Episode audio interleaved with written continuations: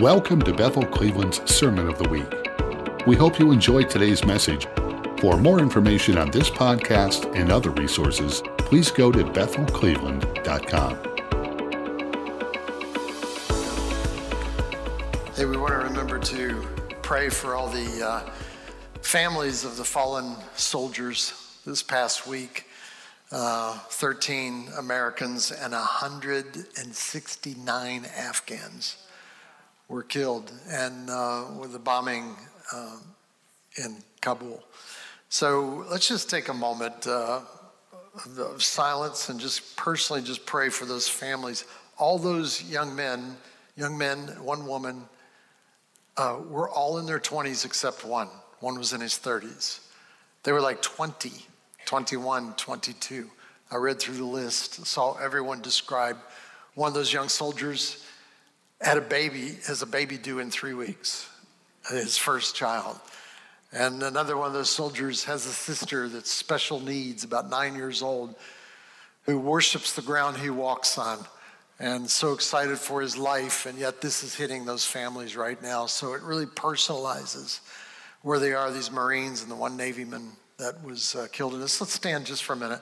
We'll take a moment and just wait and kind of quiet, pray together, and I'll conclude it at the end of the minute. Go ahead.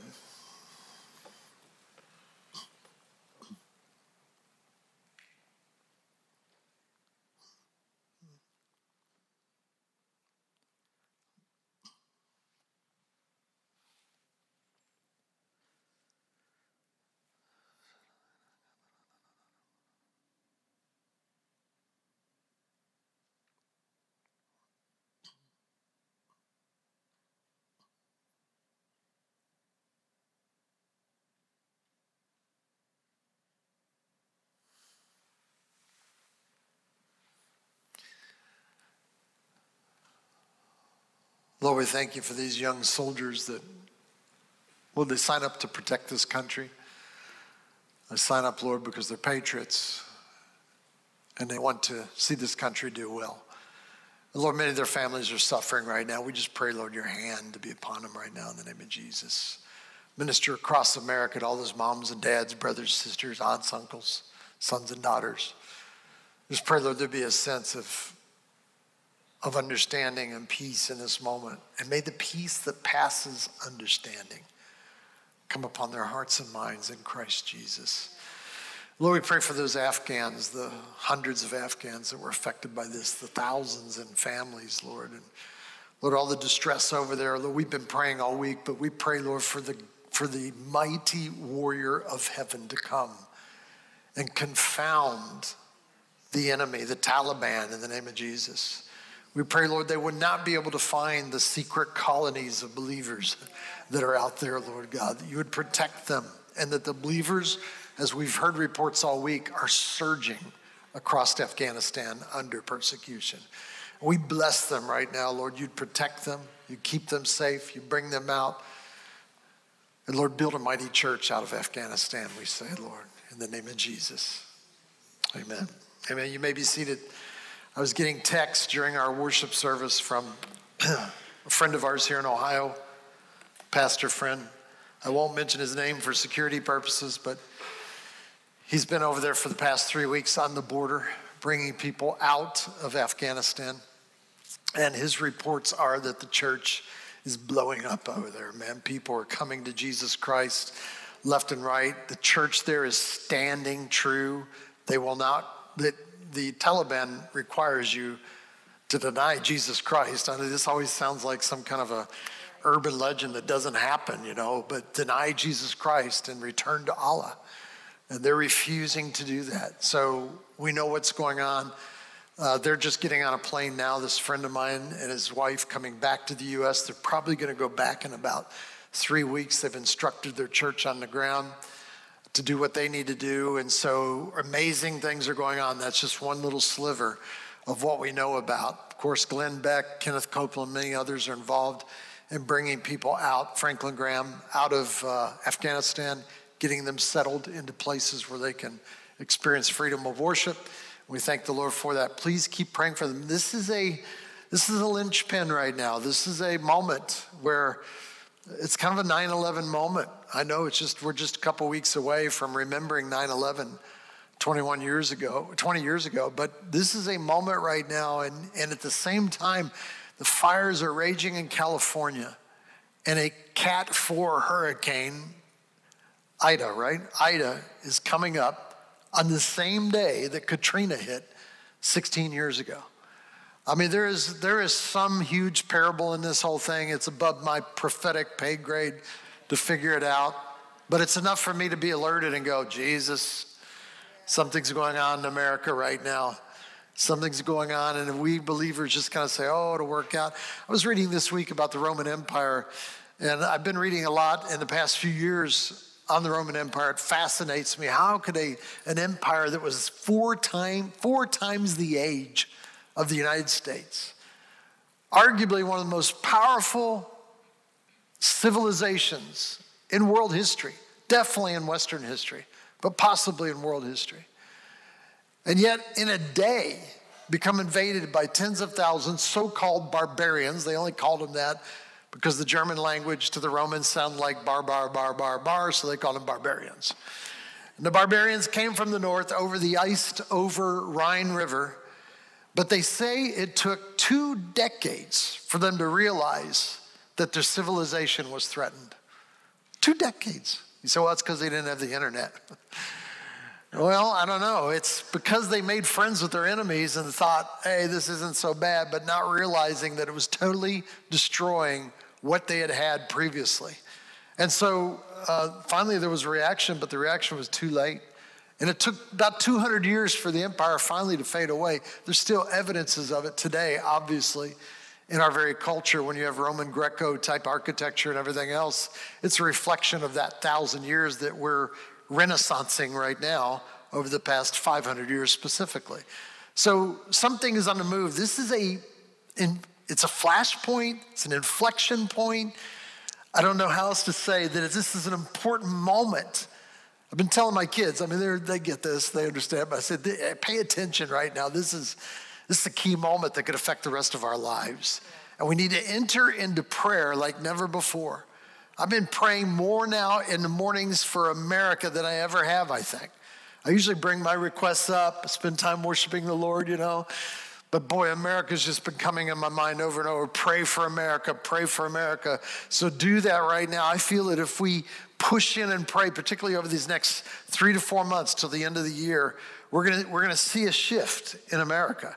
And I believe it's already beginning to happen because millions of Americans right now are praying. Thank God we have intercessors in America. When I come on Sunday morning and see, you know, 10 or so up front here praying together in a circle, it encourages me because I know that they're the first ones to go out in prayer and they're clearing the way you know, the way of the Lord. They're bringing high places low and low places high, evening out the path for the Holy Spirit to land and power in this culture right now because we believe the greatest revival known to man is right in front of us the so called billion soul harvest. I don't even want to limit it with numbers. Maybe it's a two billion soul harvest, but we believe a massive wave of the Holy Spirit's coming and we want to be positioned for that. That's why over the past couple, well, the past five weeks, I've been focusing on this series that should be up here right now. Yes, Nomads to Builders. God's collecting people together into the ecclesia. And I know there's a lot of stuff about ecclesia out there. Everyone has their own interpretation. I've got mine. I feel I'm trending according to the Word of God, but you know, everyone feels that. But I do study closely what the Bible says, the New Testament says about the church, about those ecclesia. Yes, they are the called out ones. That's what it means. But as someone reminded me this week, is that it is a institution of thought. It's an ideology that was in Jesus' mind when he said, I will build my ecclesia and the gates of hell will not prevail against it. That was not just a little gathering of people outside in a park somewhere. It's a group of people that are focused on what's going on in their world, in their culture. They're, they're, they've got their eyes upon heaven. They're, they're really following the two commandments loving the Lord God with all their heart, mind, body, soul, and strength, and loving their neighbor enough to begin to give their lives to them. Laying out, laid down lovers, as Heidi Baker called them, laying their lives down for their brothers and sisters and learning to realize it's not just about me. We no longer can be nomads. I know there's periods of time in our life where we get nomadic. And, and I, I, just, I know that happens. I think it's a rhythm of life. It's kind of a Sabbath of sorts. And you do that, and it's, it's fine, it's okay. But I'm telling you right now, in this moment in history, this is not a good time to be a nomad. i know enough about sheep, which is very little, but I know enough about sheep that the wolves that come in always go for the weak or the separated. Those that wander off, they become victims to the wolf. So, what do we do? We come together, we huddle up, we come like a tribe. I love in Israel, and I probably mentioned this last Sunday because it's been on my mind. But I love the tribes in Israel, the 12 tribes of Israel, because even though they had their problems, my goodness, they had their problems. Even fighting with one another, it sometimes doesn't sound like my family, but I know it sounds like other families. You know, we always fight. There's always this, you know, because you can do that as a family. But the two key things in their life, the reasons for their existence, was for two reasons. Number one, to party, to get together and have festivals conferences, whatever you want to call it nowadays, Sunday services, let's get together, celebrate together. It's what these tribes are about. We're all out there, but we gather together, gather, scatter, gather, scatter, gather, scatter. It's the rhythm of the church. We gather together, we do that for celebration, but we also do it like the ancient tribes of Israel. We come together for war. When there's something that is out there that is attacking the very name of Jesus Christ, when the poor are being offended, when people are being abused, when justice is not in our circles. The church needs to come together. This is the ecclesia. They come together, and in God's mind, they are attended, as I read in Ephesians 3 2 and 3 last week, that the, the intention of God for the church, one of the intentions is that they might display, that's what the Greek word is, display the manifold wisdom of God. I mean, this is, this is wisdom above our pay grade. This is wisdom outside of our solar system. It is outside of our universe. It's in the kingdom of God that stuff will come upon the gathered church, that they will get together that will actually solve societal problems. And that the church is supposed to be a microcosm of what happens when heaven touches earth. The ancient Celts called them colonies of heaven. That every church should be a colony of heaven. Every church in this city that calls upon the name of Jesus should be a taste of heaven. That when you walk in there, you feel something of heaven. You feel something of Jesus in your life. And that testimony of Jesus is the spirit of prophecy. It opens up a future, it opens up understanding. You become like a sons of Issachar and you understand the time and you know what to do. So, how do I do that? I'm not a, a, politician. You don't have to be a politician. Some of the greatest influencers in the world right now are not politicians. Some of the ones throughout history. I mean, God's used politicians throughout history, and He used kings and presidents and prime ministers and everything else. But it's generally somebody emerges with a voice somebody who's attached to a group of somebodies. And they're together, and something is revealed, and they speak out, and it becomes something that changes culture, it changes society. We've seen that all throughout our history. And here we are right now in this point in history. Who are the people that are going to speak out? I tell you, you got to speak out. You got to hear and then you got to speak. I love what it says about Peter in the book of Acts. I quote it all the time. Peter, who had just 40 days, 50 days before that, denied Jesus three times after he prophesied, Jesus prophesied that he would deny him three times. Like that's that's pretty embarrassing. Jesus says you're gonna you're gonna reject me three times. No, no, no, no way. Yes, you will. No way. Yes, no, yes, no, yes, no. What happens? Oh, right in the, in the ear sight of Jesus. Boom, he denies him three times vehemently. Like it had power behind it. No, I'm not with him. I mean, he almost cursed the very thought of it, you know. And yet Jesus, in his tender mercies, comes in there It speaks to him and restores him. We're in a time right now where we're being tested in our very spirit. The innards of our soul is being disturbed right now. You don't understand it. I'm hearing so much of this right now, and I'm feeling a lot of this. This is a time right now not to run and hide, not to get behind the wall of beans in your basement, but seriously, it's a time right now to focus upon Jesus Christ, learn to behold him and be transfigured in his presence. So last week I talked about how the church is a laboratory, it's the tension of heaven, is that it be a laboratory of love. That if we can't love one another in here, how will you love your neighbor who you do not know? And so, as brothers and sisters, and I, I, you know, we're part of a church culture right now. I'm talking about America, where people get so easily offended. Uh, have you noticed that? Everyone's offended by everything. What I'm wearing, it offends me. Well, you feel like saying, well, what you wear offends me? But you don't do that because the Bible says to love your enemies. And those who speak, do not speak well of you, bless them. And so eh, that is not easy. That's a different kingdom than what we live in. And so sometimes you have to speak those things in faith. As it says Romans, speaking those things which are not as though they were. I love you so much.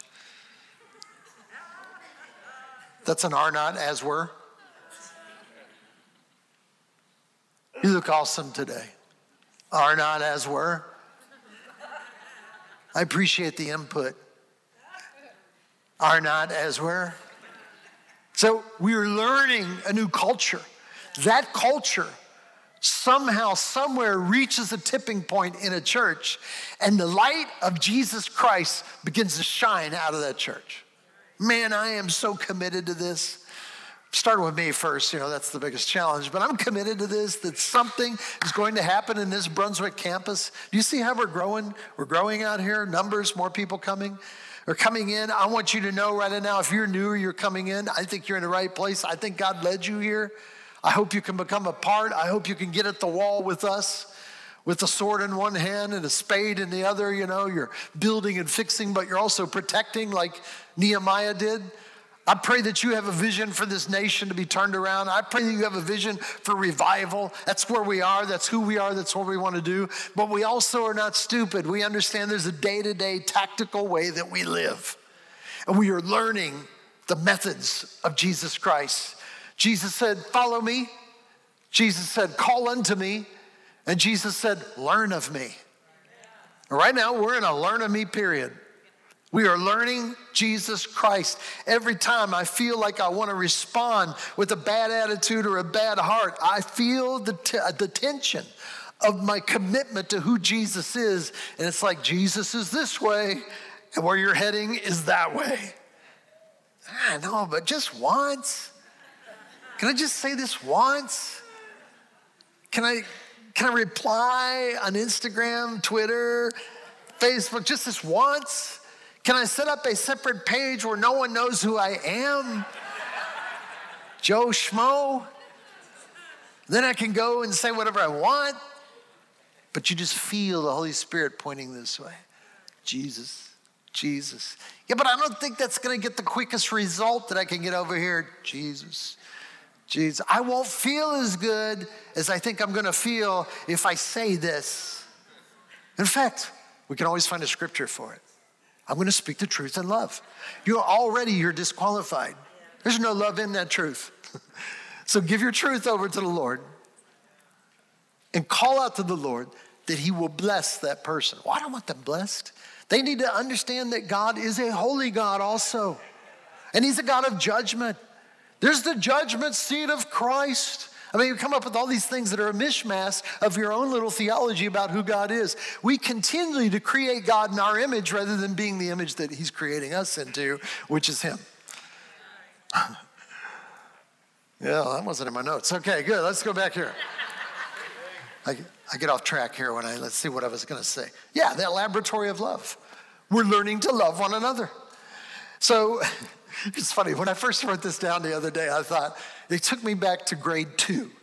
In grade two, I was moving from Lakewood to Brooklyn school system. What, what was I, seven years old, I think? Six or seven years old, something like that.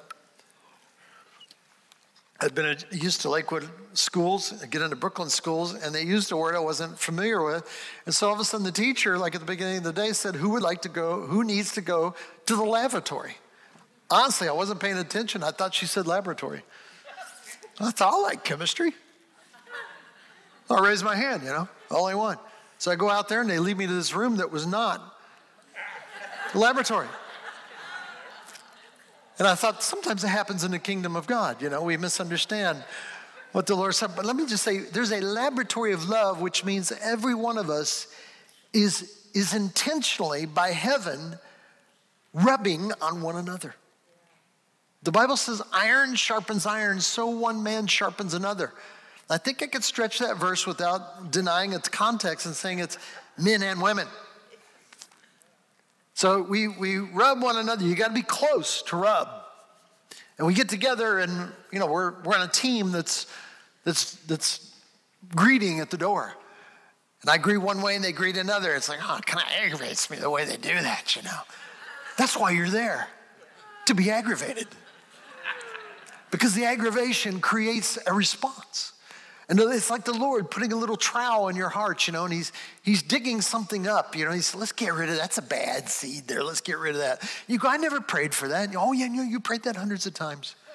You said things like, Lord, shape me, mold me, make me into whatever. We sang songs, shape me, mold me, make me, whatever. You prayed, Lord Jesus. You prayed in tongues. Oh, you didn't know you were praying, Lord, dig deeper into my heart. Conform me into the very image of Jesus Christ. Bring love up in my heart. That's a laboratory of love. We're learning how to love. But don't just, we're in this culture right now that I like it, I'm gone. I don't like gray carpet, you should have red carpet. I'm out of here. Church down the street has red carpet. You say people don't think that way. They do. They do. And I watch all the time schism, schism. You know what? I, I, people ask me sometimes, they go, What church would you go to in the city, you know, if you weren't the pastor here? Well, of course, you know, I'd go here. But if this didn't exist, you know, I'd, I'd look around for a church that had love. We're, we're, and I'm not saying perfect, perfected.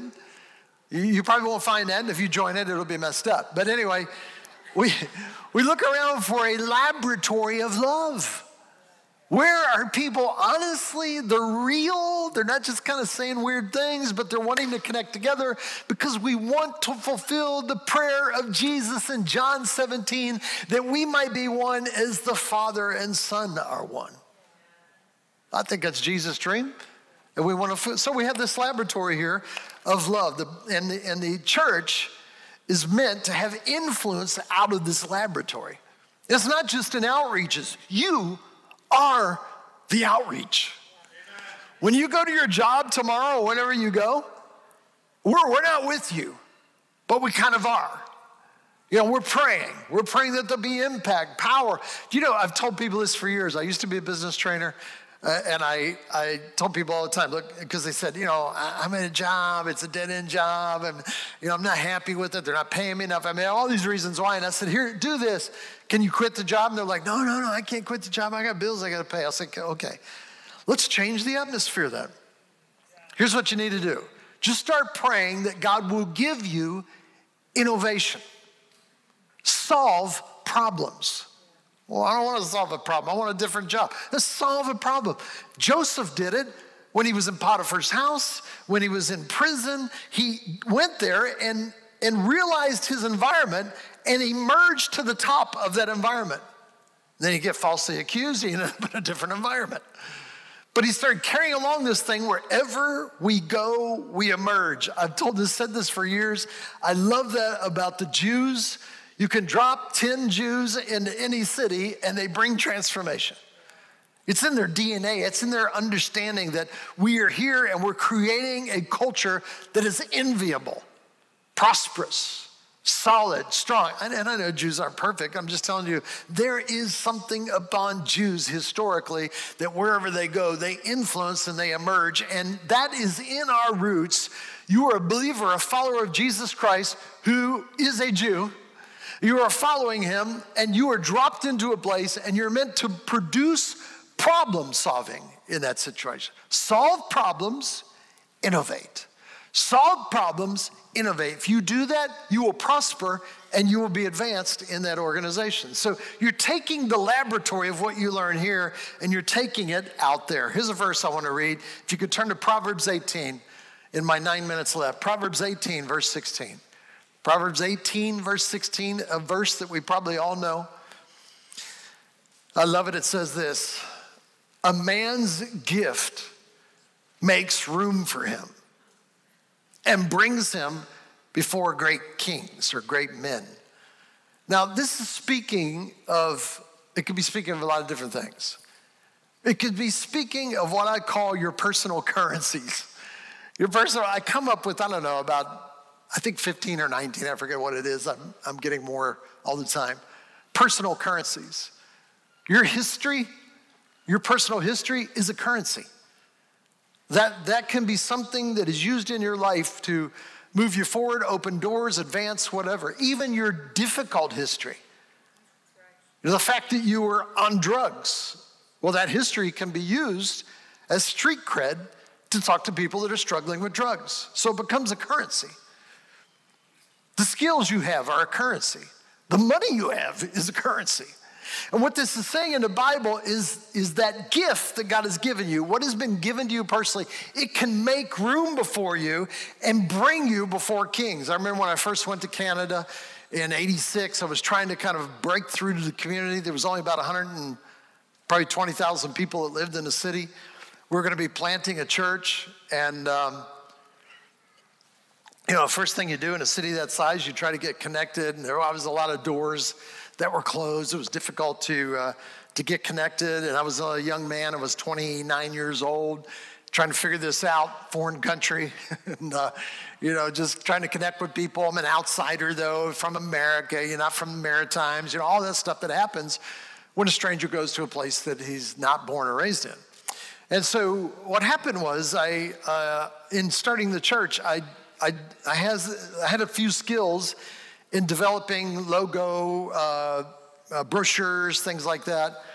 I don't remember how I even did it now because we didn't really have computers, you know, pull that stuff together. But I just had ideas and thoughts, pulled it together, and somehow got noticed. And what I told, I've told this story, this part of the story before, but a lady who passed away, uh, right the week that I got there, and I happened to pray for her. She left one hundred thousand dollars to the United Church of Canada to use for healing ministries. And I remember when it happened, I thought, shoot, that would be amazing to have $100,000 devoted to healing ministries.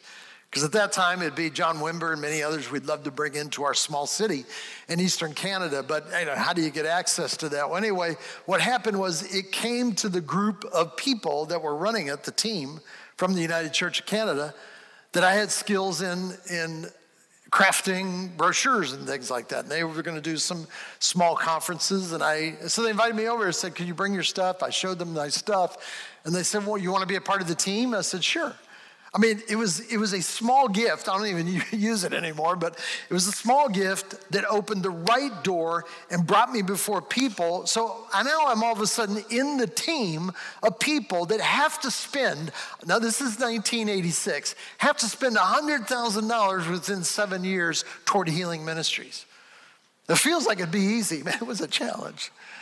And so I just started dreaming as I got influence within the team, and eventually they allowed me to kind of lead the team. And eventually, actually, they stopped doing it and gave me the whole mailing list from what we had developed. We were doing conferences with 16 to 1700 people coming in a city of 100,000.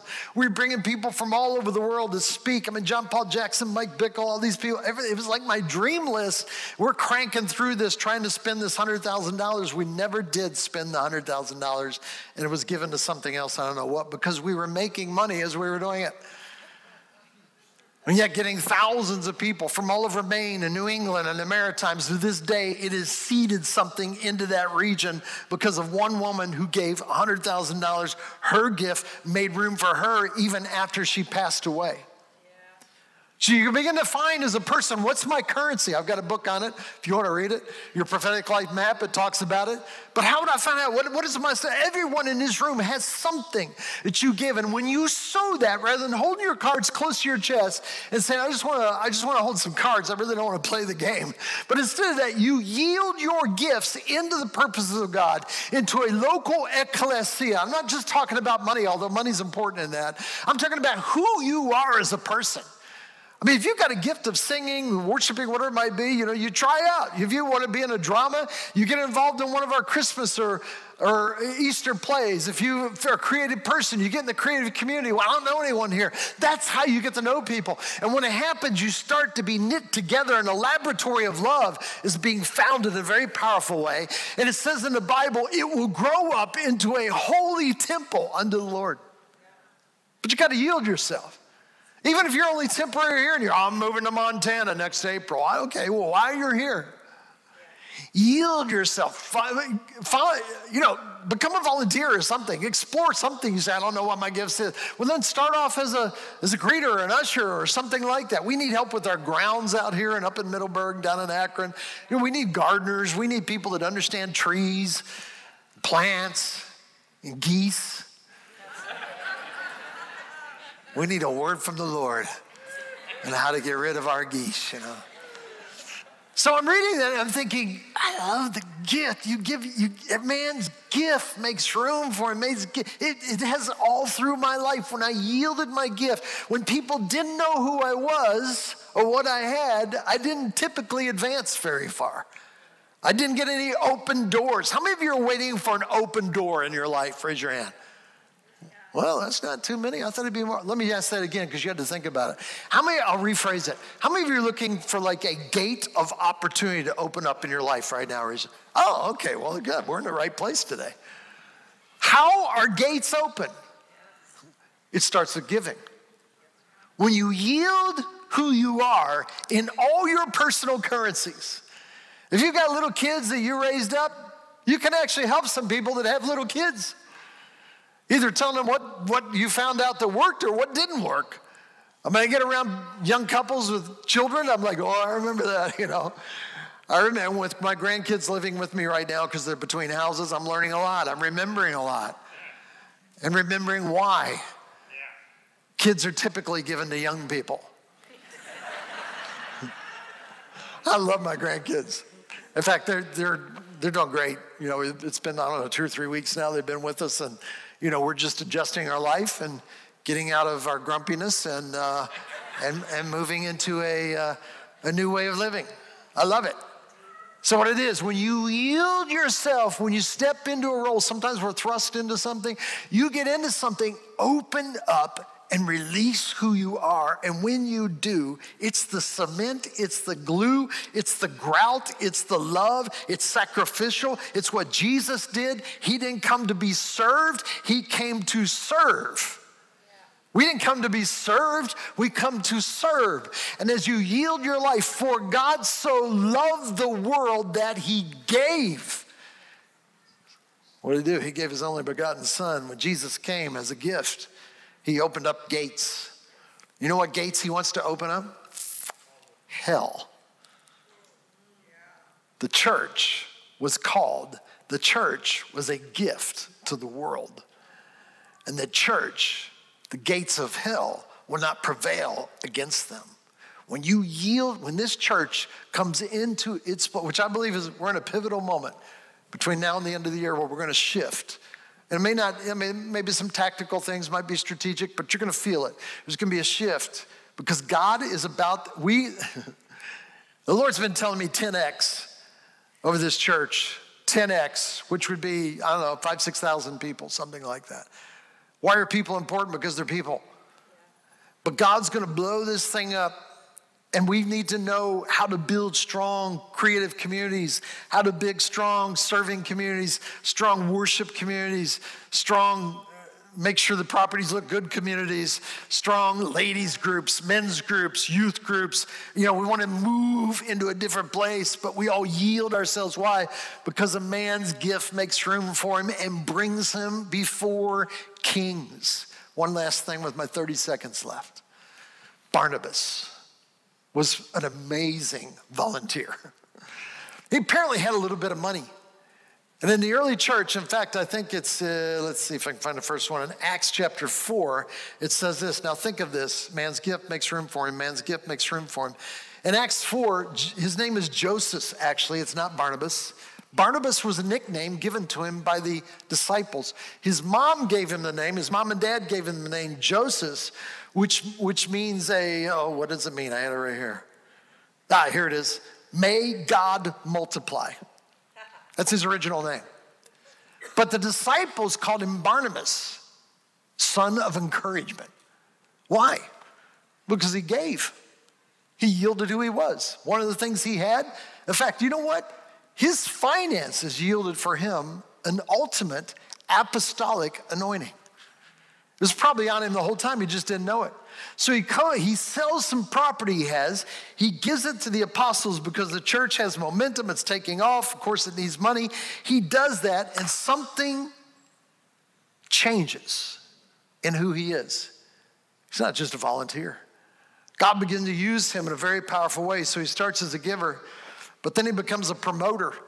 He finds out that there's this young guy named Saul who the apostles had trouble with because Saul was a murderer of Christians, but he came to know Jesus Christ in Acts chapter 9, I think it is, Acts 9. And so when he comes near the disciples, everyone hides. It's like, I don't know, is this just, is he faking it? Like, is he really a follower of Jesus Christ? You're gonna, we need, we needed some time. This guy needs to really settle down. Barnabas gets a hold of him because the, the, the apostles like Barnabas, because Barnabas was a giver and supported the whole thing. He brings Saul to them, introduces them to them, and they embrace Saul as a friend. You say, how, how does that work? It's the kingdom of God. It's the kingdom of God. He's opened up. So Barnabas is being faithful as the Lord is moving deeper and deeper and deeper into being a strategic planner for the emerging church in the first century. After promoter, he becomes apostle. They decide to start a church in Antioch. They send Barnabas over there. There's five people listed, five guys listed that were the leaders of that church. And as it is in Jewish custom, the first person, primo, primary individual, is always listed first. Barnabas is listed first, Saul is listed last. So Saul's emerged into leadership. In fact, he was not there initially, but Barnabas went over to where he was and said, Saul, come on, man, you need to come over to Antioch and help me. He's like, I don't, I don't know. I don't know what his response was, but maybe it was hesitant because he had not been received well by the church. But he says, Come on, come over there. I believe you've got potential, man. You're going to do, you know, you imagine Barnabas, he has no idea that Paul's going to write one third of the New Testament. And so he gets him and he pulls him over, he gets him into leadership, even though he's relatively new to the kingdom of God. Gets him into leadership, but he's the number five guy rather than number one. Barnabas is number one. And they work together, and the church grows, and amazing things happen. And then they decide, you know, let's set apart for us Paul and Bar- Barnabas and Paul, Barnabas and Saul, actually. Let's set them apart and send them. And so they send them out and they're supposed to spend time, you know, ministering and blessing and going to different churches and all that. And so Saul goes with Barnabas. Barnabas is the leader of the team. Saul's with him. I don't know if there was an age difference. There probably was. Could be 10, 15, 20 year difference between them. Uh, Barnabas being the older person. But all that's in, that's in Acts 13. And all of a sudden, at the end of Acts 13, the narrative shifts and it's no longer Barnabas and Saul, it's Paul and Barnabas. And Barnabas goes with it. Like he's not like, hey, I'm from Cleveland. We believe in seniority. I was in a union for 20 years, and you're going to have to wait your time, Paul. I get that God's moving you in very powerful ways, but you're still young. No, something happened of the grace of God emerged. Barnabas has the heart to be able to yield that. Why? Because he never, he never thought he was going to get in this deep. He's just a giver. He's a supporter.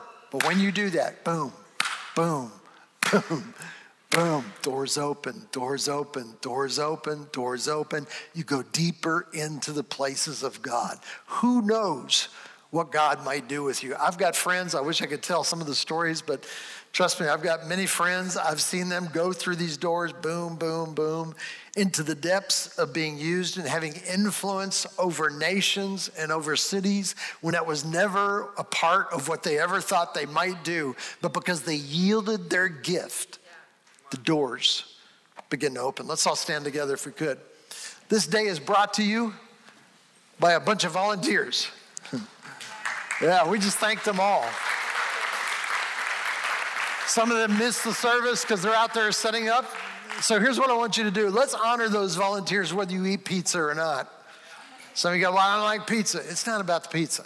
Yeah, right. If you want to bring your own lunch, you can do that. But we, we got some pizza out there and we got some other things. I don't know what else is out there. We got stuff for the kids. And we're so happy you're here today. Hang out with us. Give us a little bit of time. We've got some stuff outside, kids can play. Adults can, have, there's, there's cornhole, there's places to just sit around, chat, talk, eat together, meet somebody. I really encourage you. If God's brought you to this place, and He has, let's take the next step. Yield, yield yourself and your time for another hour or so. Say, yeah, I'll do it. I got to eat it anyway. I think I'll stick around. God, you, you can meet one person in this room that changes your life. One person. I mean, with me, I met a guy in 94, asked me to have a Coke, shared this two weeks ago. That Coke totally changed my life because of the man that gave me the Coke. He bought it actually. Sat there drinking that Coke, realized I was before greatness, and the Lord opened the door, and the trajectory of my life shifted with a man I did not know by one Coke. I have stories of people making one connection that brought them, this isn't about finances, but this example is financial, millions of dollars. One shift. I got a guy in our church right now praying for a relationship like that. And if that relationship comes through, it means millions of dollars to him. So there's the financial aspect, but there's also the depths of spiritual understanding that can come. You meet one person, it could be a lifetime friend. Our little granddaughter Josie went to school this week, Christian school. Met a little girl, came to me, said this to her mom too, but she came to me. She says, I have a new friend that's going to be my friend forever. She's in grade one, first grade. I said, Really? I said, What's her name? She said, I don't know.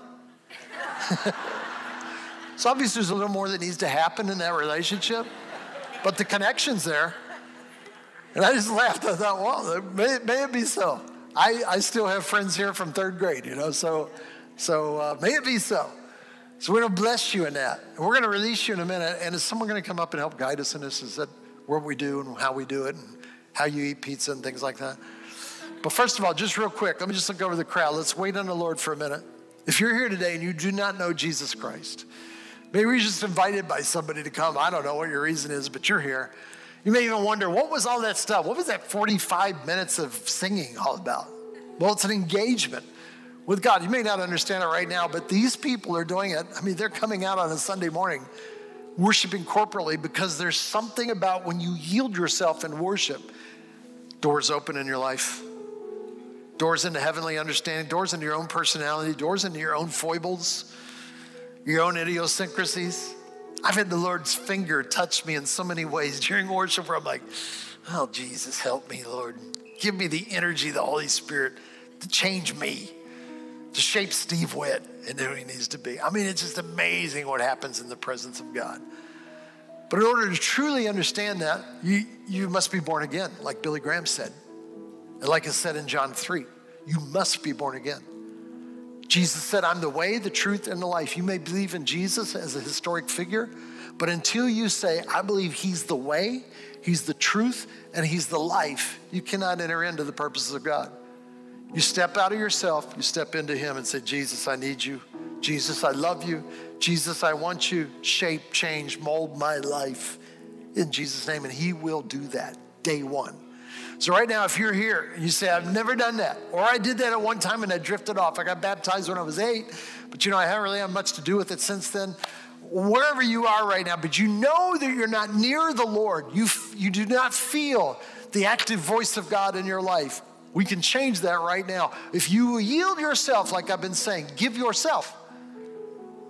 For God so loved the world, He gave the only begotten Son, that whoever believes in Him shall have eternal life. See, the door opens when you move in and give yourself fully to Jesus Christ. So if you're here right now, as I just look across this room, you say, That's me, Steve. I've been away from the Lord. I've never even done this. If that's you, and we're not going to embarrass you in any way, we're bringing some, we got team members up here now. We're ready to pray for you after the service, after we dismiss, and then we can have pizza together. But if you're here right now and you've never done that, just raise your hand. Is a signia to me. Yes, I see right there. Anyone? Thank you, sir. Anyone else around this room, just raise your hand. You say, That's me. That's me. I need prayer. Would you pray with me? Just raise your hand around the room. I'll just wait about 15 more seconds. I don't want to miss you. The pizza tastes much better when you're a follower of Jesus Christ. It's true, it's been proven.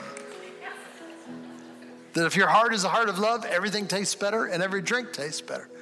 It does something with the endorphins in your body. It really does. Christ in you.